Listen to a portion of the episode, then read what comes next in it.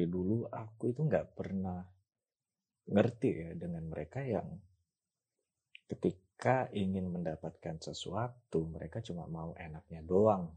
Contoh, ada orang yang pingin punya badan bagus, tapi mereka nggak mau untuk olahraga, which is di otak aku itu adalah hal yang tolol, konyol, nggak bisa di logika, nggak masuk di otakku. Ya kamu pengen punya badan yang bagus, kamu pengen punya sispek, kamu pengen punya paha yang kencang, lengan yang seksi, bokong yang bisa diremas dengan enak, tapi untuk olahraga aja kamu masih malas. Sementara aku supaya bisa mendapatkan tubuh yang seperti sekarang ini butuh waktu dari 2011 awal. 2011 awal aku udah kalistenik, aku latihan di rumah, aku udah bisa pull up, bahkan ketika SMP aku udah jago banget untuk pull up yang standar. Ya karena berat badan aku juga ringan pada saat itu cuma 38 kilo, kamu bayangin aja. Berat badan 38 kilo, nggak mungkin kalau nggak bisa pull up itu hal yang mustahil. Nah, yang jadi permasalahan adalah mereka yang nggak mau ngeluarin usaha lebih, tapi pingin hasil yang bagus, pingin hasil yang keren, pingin hasil yang jadinya cepet, instan, langsung. Aduh, kalau aku ketemu klien seperti ini, dia bayar berapapun langsung kembalikan uangnya. Aku nggak butuh uang dari orang-orang yang bermental instan seperti mereka. Karena gini loh, ketika kamu ingin punya badan yang bagus ya, kamu harus berusaha, kamu harus mengeluarkan tenaga lebih. Effortmu di situ juga harus maksimal, jor-joran. Oke lah, kalau aku selalu mungkin ketika kalian lihat di Instastory, makananku enak semua tapi ketika latihan trust me ketika latihan apalagi kalau aku udah pasang headset udah setel musik itu tandanya aku udah nggak bisa diganggu di situ bahkan nih ekstrimnya kalau semisal ada gempa bumi dan ketika latihanku itu belum kelar ya aku kelarin dulu latihanku baru aku kabur selamatin diri atau apalah itu karena ketika latihan aku benar-benar keluarin tenagaku all out di situ.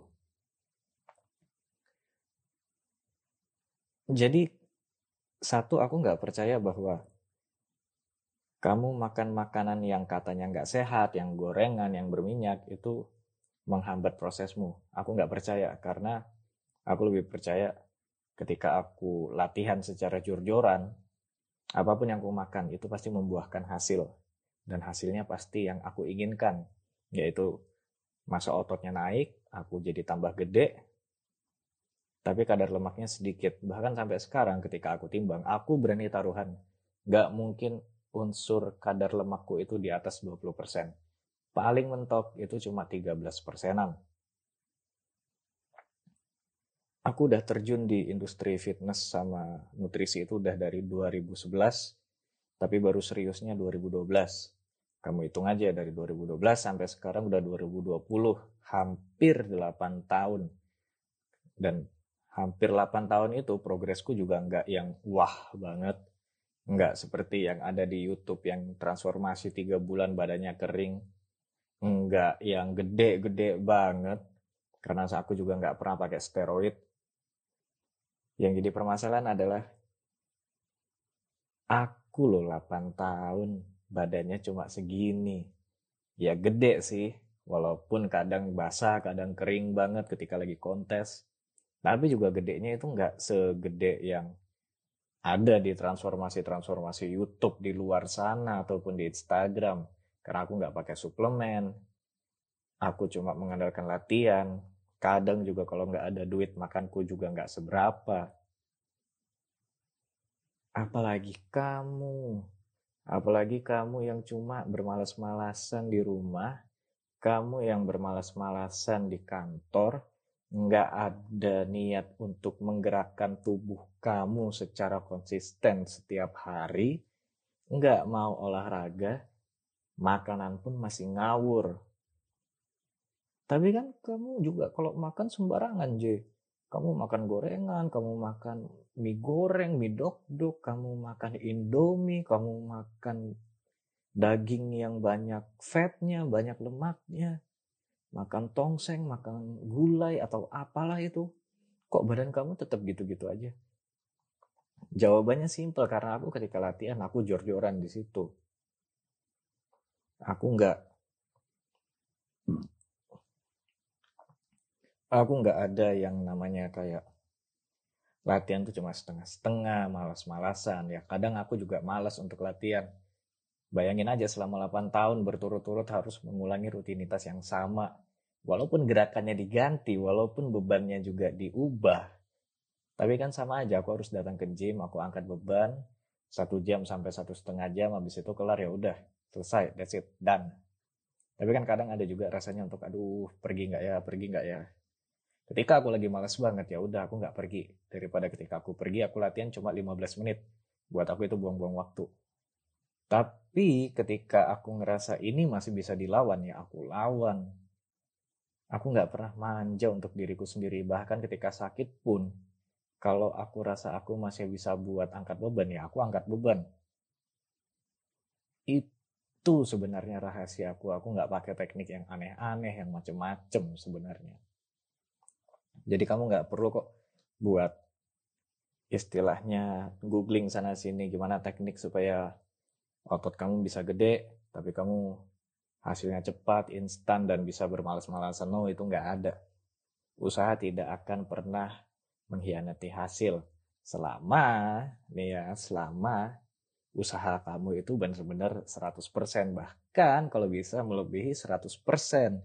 Masalahnya gimana kamu bisa sampai 100% kalau kamu sendiri jalan kaki aja nggak pernah pun kalau pernah juga jarang kamu ke Indomaret itu ya ke mana-mana selalu naik motor. Padahal jaraknya itu dari tempat kamu ke Indomaret paling cuma 200 meter 300 meter.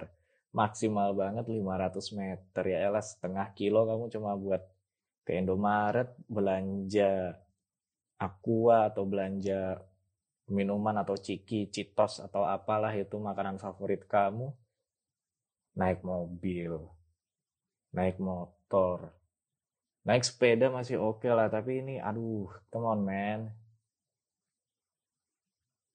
Kalian mungkin lihat aku makan makanan yang tanda petik itu bukan makanan untuk bodybuilding, tapi buktinya badanku masih bagus saja sampai sekarang. Apalagi kalau aku makannya tuh makan makanan yang benar-benar rebusan, makanan yang fatnya itu sedikit, makanan yang penuh dengan protein, badanku paling sebulan udah jadi banget. Tapi aku nggak suka hal-hal yang seperti itu. Makanya aku lebih memilih untuk mengedepankan latihan, memaksimalkan pola latihanku sehingga ketika aku makan, aku nggak perlu susah payah untuk mengatur pola makan yang ribet karena aku sendiri nggak suka. Aku di sini ngontrak, aku nggak punya kompor, nggak punya kulkas. Kalau aku masak sendiri, cuma buat satu hari itu rugi. Kecuali aku punya kulkas, aku punya kompor. Mungkin aku bakal masak, tapi masaknya untuk satu minggu ke depan. Jadi makanannya aku bekuin dulu, habis itu aku panasin nanti di kompor, aku makan beres, kelar. Dan hasilnya juga aku jamin bakal lebih cepat. Tapi kalau semisal makanan aku susah dapat, aku belanja cuma buat sehari, hitungannya rugi. Mending aku makan di luar. Oleh sebab itu, ya udahlah, nggak apa-apa makan di luar. Makanannya nggak terlalu fokus untuk bentuk otot, tapi tapi latihannya jor-joran. Nah, kamu yang mana? Aku nggak tahu. Jawabannya cuma kamu sendiri yang tahu. Sementara yang bisa aku kasih adalah makananmu ngasal itu nggak masalah. Yang penting kamu tahu prinsip kalori, kamu tahu tujuanmu apa, dan yang ketiga kamu olahraga secara jor-joran. Aku nggak bilang kamu harus olahraga yang keras banget kayak siapa itu suaminya BCL yang meninggal itu. Si Arsyaf atau ya namanya itulah. Nggak sampai seperti itu juga tapi setidaknya ketika kamu latihan jangan pernah menyempatkan diri untuk terlalu sering ngecek HP, terlalu sering untuk selfie nggak jelas di gym. Kamu di gym itu kamu latihan bukan selfie. Kecuali kamu seorang influencer. Masalahnya yang dengerin podcast ini aku jamin kebanyakan 90% bukan influencer. Jadi ngapain kamu harus update kamu lagi di tempat gym. Kamu tuh harusnya olahraga di situ. Setelah kelar baru kamu mau update, mau selfie nggak masalah. Tapi kalau latihan kamu belum kelar, mending kamu kelarin dulu latihannya. Lain kali kalau misalnya ada pertanyaan, gimana bang caranya supaya bentuk otot dengan mudah, tapi aku sendiri sibuk, aku gini, ah banyak alasan, banyak bacot. Operasi aja sana.